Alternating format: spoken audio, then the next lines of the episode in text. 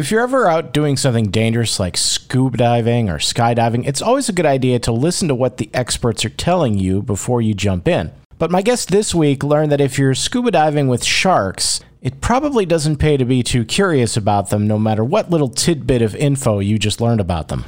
This is the Greatest Story Ever podcast. There comes a time when all the cosmic tumblers have clicked into place and the universe opens itself up for a few seconds to show you what's possible. With Keith Conrad. You know, everything is not an anecdote. You have to discriminate. Here's a good idea have a point. It makes it so much more interesting for the listener. One person who has a downright biblical story to tell is Michael Packard from Massachusetts. Mr. Packard was swallowed by a whale. Got a whale of a tale to tell you, lads. A whale of a tale or two about the flapping fish and the girls I've loved on nights like this with the moon above.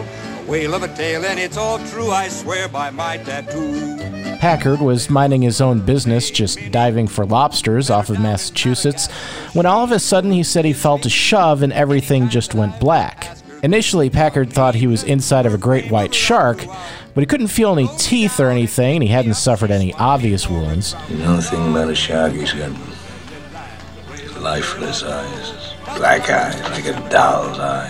He estimated he was inside the whale for about 30 to 40 seconds before it finally surfaced. And then when the whale got to the surface, it just started shaking its head from side to side, and eventually Packard came sliding right out. Turns out it wasn't a shark, it was a humpback. You gotta find some humpbacks. Humpbacked people? Whales, Mr. Scott. Whales. Of course, you'd already be well aware of Mr. Packard's Whale of a Tale if you visited keithconradmedia.com and sign up for my free email newsletter, The News Sidequest. Everybody's doing it, and frankly, they're starting to talk about the fact that you haven't yet. Whale of a tale, and it's all true. I swear by my. My guest this week is Bryce Conlan. Bryce is a speaker, author, podcaster in his own right, and he's the founder of Narrative Advantage, which helps businesses get their story out there in the world. And he has his own fish story to tell. Bryce, thanks so much for joining me. Oh, Keith, it's my pleasure. Absolutely. And you're the founder of Narrative Advantage. Uh, tell me a little bit about uh, the work that, that you do. You know, it's it's interesting work. Um, we've we've realized over the years that story is fundamental to absolutely every part of being human, and um, businesses don't really do story very well. Um, leaders don't do story very well. Their own story, the stories of their teams, they don't coax it out of the the people that work for them. Uh, organizationally, we don't do very well with story. You know, we invent them, but we don't necessarily discover what's there. And so, really, the narrative advantage is just about helping um, organizations through the people that are part of the organization discover their individual stories and then collectively their narrative to gain a foothold in the marketplace. So that's a very, very, very condensed version, and hopefully that made sense. Uh, it, it did make a lot of sense. And, uh, you know, speaking of, of story, this is the, the greatest story ever podcast. I've had some some high seas adventures uh, already in, uh, you know, my, my 50 or so episodes. But uh, this is the, the first story that will actually have a close encounter with a shark. So I'm very excited about it. Yeah, well, it was very exciting. So I had a really interesting upbringing um, in the sense that while my family is from Connecticut, you know, that's kind of the place of my origin. I live in Illinois now, but I didn't grow up in Connecticut. I actually, my parents were teachers in the American international schools uh, abroad. They, they first, they, as newlyweds, they worked at the American school in Paris. Uh, a few years later, they ended up in uh, Islamabad, Pakistan. I'm sorry, they went to Kuwait next, uh, the American school in Kuwait City. Then they went to Islamabad in Pakistan. We came home for a couple of years, and then um, when I was five, we moved to Qatar, which is a tiny. uh, Some people, most people know where it is now. Some don't, but it's this tiny little uh, peninsula that sticks off uh, of Saudi Arabia into the Persian Gulf, and that's where I grew up. So, So, so before world. you were even an adult, your, your suitcase already had plenty of stickers on it. Uh, I was a backpack kind of guy. So no, Oh, my suitcase didn't have stickers. I had patches though. I sewed a lot of patches on. So yeah, in premise, same deal. Yeah. Um, yeah, same idea. So you know when you when you're when you grow up in a different country from where you live, there's always travel, right? And so like school would end because again, my folks are teachers, so they had summer off, and so we'd always kind of on we take summers and we come back to the states, and you know I'd see my grandparents and we'd hang out on our lake house and whatever, and um, but getting back, it was such a long flight that we'd often would break it up, and sometimes we'd you know go someplace really close by, sometimes we'd go somewhere in the middle, like we'd go from Qatar to London to New York, right? And then we'd drive back to Connecticut. Sometimes we'd go from Qatar to South Africa to New York, right? Like we'd just kind of stop off. So I got to see a lot of the world. And when I was, I'm guessing about 14, uh, I'm, I'm sure I've repressed some of this memory. So, but when I was about 14, I think uh, we ended up in Oman, which is another uh, another Arab nation, and Oman is just it's really beautiful. And we went on a scuba trip. That's what we did. My dad is like a nutty scuba diver. Um, he does nothing halfway, so he's actually a dive master instructor. So he's the guy who can now teach other dive masters how to. Uh, it's crazy. Wow. He doesn't do anything halfway. And so anyway, we end up in Oman on this dive vacation, and you do all these dives when you go on a dive vacation. It's like you do two or sometimes three of them a day, and uh, it's it gets really exhausting. And in some ways, to be honest, it can be it can get a little a little boring, um, which sounds absurd to say out loud, but it's true.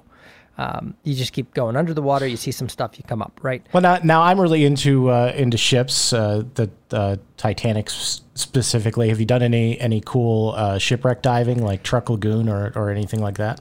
I have not. So I haven't. Honestly, I have not been scuba diving since this incident. I, I could see why that would be a little scarring. Yeah. Yeah. So I haven't been in. I haven't. I still swim in the ocean, uh, you know, when I'm around it, but um, I have not been scuba diving since this happened. And um, but I have done some cool wreck dives, not ships per se, but um, artificial reefs where they sink. You know, they'll sink Oh, some yeah, cars or some buses, and you kind of go and poke around in there. Um, so those are always cool and, and neat. But this time we're you know we're in Oman and Oman is just it's beautiful. It's a really cool country, and we're right on the coast. Um, the water was warm and we're out on this little boat and this must have been like day three of our dives. And um, the dive master says okay you know so if you've never if you've never been scuba diving here's what you need to know. They take you on a boat and there's someone called a dive master and this is a guy or gal who knows the area. They've been on this dive a dozen times a hundred times and they can kind of tell you what to expect, you know, if there's anything to watch out for, if there's anything to be aware of, and so they kind of brief you before you go into the water. And the dive master said, "Okay, there there are sharks in these waters. Um, generally, they're harmless." And and I'm like, "Okay, that's cool. Like, I want to see a shark. Like, who doesn't want to see a shark? Uh, What 14 year old boy doesn't want to see a shark? Yeah, right? especially yeah. Yeah. And then the dive master adds, and this was their mistake, their fatal, their fatal mistake. He said, um, "Yeah, and their skin is really cool. If you stroke it going from head to tail, it feels like silk. But if you stroke them from tail to head, it feels like sandpaper." And as a 14-year-old boy, somehow that sounded like an invitation to pet the sharks. I, yeah, I could see that. Yeah, I mean, it's pretty much just ask, just asking for it, basically. yeah, it totally was. And looking back on it, it's like that's not what this dive master was saying, but that is what I heard. So we go on this dive and we're, you know, kind of swimming along and things are cool. And uh, I turn and I, and I look to my left. Now, I was with my mom and my dad, so there were 3 of us. Um, and just to set the scene, you have to understand what diving with the three of us was like. My dad, I told you already, was he's kind of a perfectionist. Well, know, he is a perfectionist um, in the sense that he does everything by the book. If you you have to go down to forty two feet, he's stopping at forty one point seven five because he wants to make sure he's in the safe range. Like he's very very careful, uh, thoughtful, and probably the reason that my mother and I are still alive.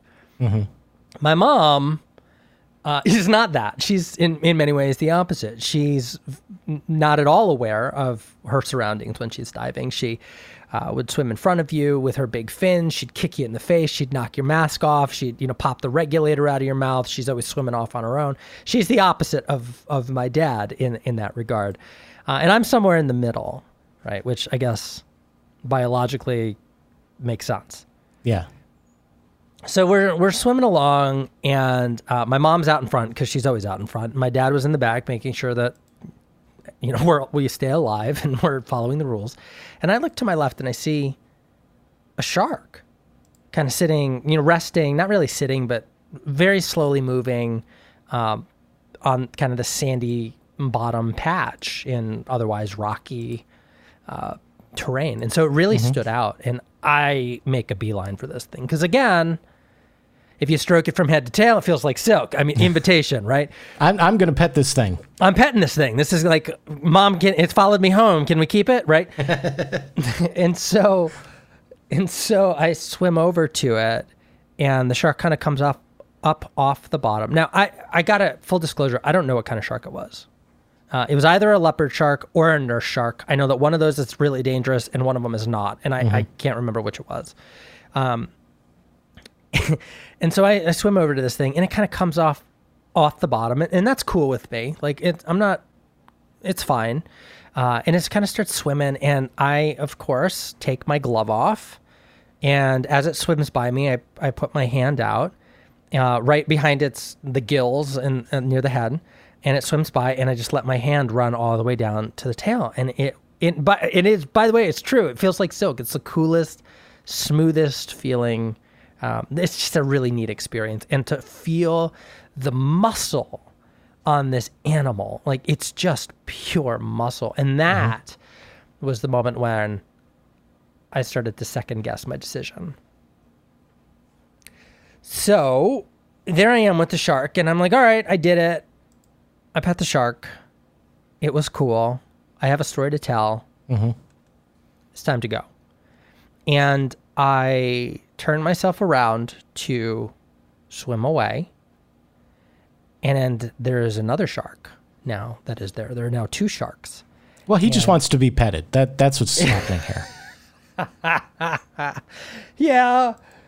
Yeah, maybe. He, he doesn't he doesn't want his buddy having all the fun. He he likes the scritches too. Yeah, he wants Yeah. the pets. Yeah.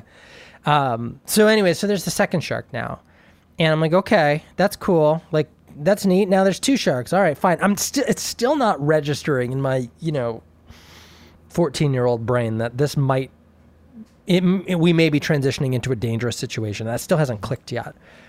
And as I start to swim off, um, or try to swim off, there's a third shark that shows up. I don't know where it came from. I hadn't seen them before, but now there's three sharks, and they actually start swimming.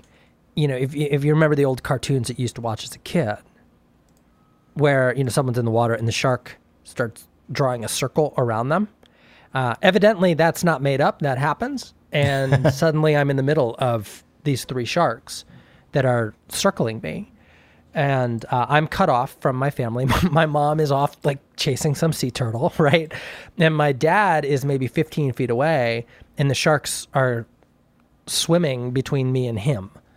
And now it's starting to click that all right, this this is not really where I want to be. Like I don't feel like I can get away and I don't mm-hmm. know if I if I swim is that like do you swim away or do they chase, you know, or do you just kind of move slowly? Should I move fast? Like I don't know. I don't know anything about these sharks except that now they're circling me and head to tail they feel like silk, right?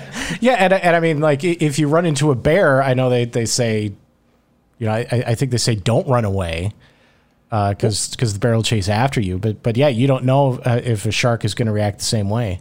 Well, some bears. See, that's and that's where this gets complicated because I know this. I happen to know this about bears. Is some bears will chase after you if you run. Some bears will leave you alone if you just kind of roll up in a ball and play dead. They'll bat you around for a minute and they're fine. Uh, and some, if you startle them, uh, they'll charge. And some, if you startle them, they'll run away. Right. So there's like all these nuances. So you have to n- not only know like generally about bears, but you have to know like what kind of bear is it. Um, so that's all going through my head as I'm Yeah, and, and nobody sharks. ever tells you, "Hey, this shark will come after you, and this shark will run away." And yeah, it, that that's not I, as much as many Shark Weeks as I've as I've watched on the Discovery Channel. Even I don't know that. Right. Right. And again, thinking back to what the dive master maybe should have told us about that probably would have been one of those things, but head to tail feels like silk, tail to head feels like sandpaper. Okay, fine. Um, so there we are. So now I'm being circled by these, you know, these three sharks. I don't know anything about them. I'm not. It's starting to click. I'm starting to, you know, breathe a little more erratically. My heart's starting to pump, and then the sharks start actually getting aggressive. Where at first they were just circling. Um, they were keeping their distance. They were maybe six, seven feet away uh, from me as they're circling. And every so often, um, the one that was behind me, so I could see two, and then there was one that was always behind me uh, as they were swimming in a circle. And the one that was would was behind me would start to swim up and like crash into me with its nose. You know, it was like knocking me. It was like pushing me. Um, and this happened two or three times. Now I'm going, okay, this is no longer fun. Like silky or not, I am not having a good time. Um, and as a scuba diver, it's not like you're armed. You, I guess you could be, um, but you have a you have a knife that's used to basically untangle yourself from fishing line if you get caught in a net or some you know a fisherman's line. So I got like a four inch knife, and I'm going. Do I stab the shark? I don't know. I don't want to stab the shark. Does that piss him off? Probably. you know. And my dad is. I find out later he's on. He's on the other side, uh, having the same thought. He's like, "All right, I have a four inch knife. Like, do I pull it out and just go for this? Like, we don't know what to do. And so my dad is kind of starting to swim in slowly, admittedly, because not wanting to startle the sharks or, you know, get anybody upset. And I'm starting to, you know, drift out or swim out as slowly. So, you know, with, with some, as much haste as I can manage without like full bore kicking.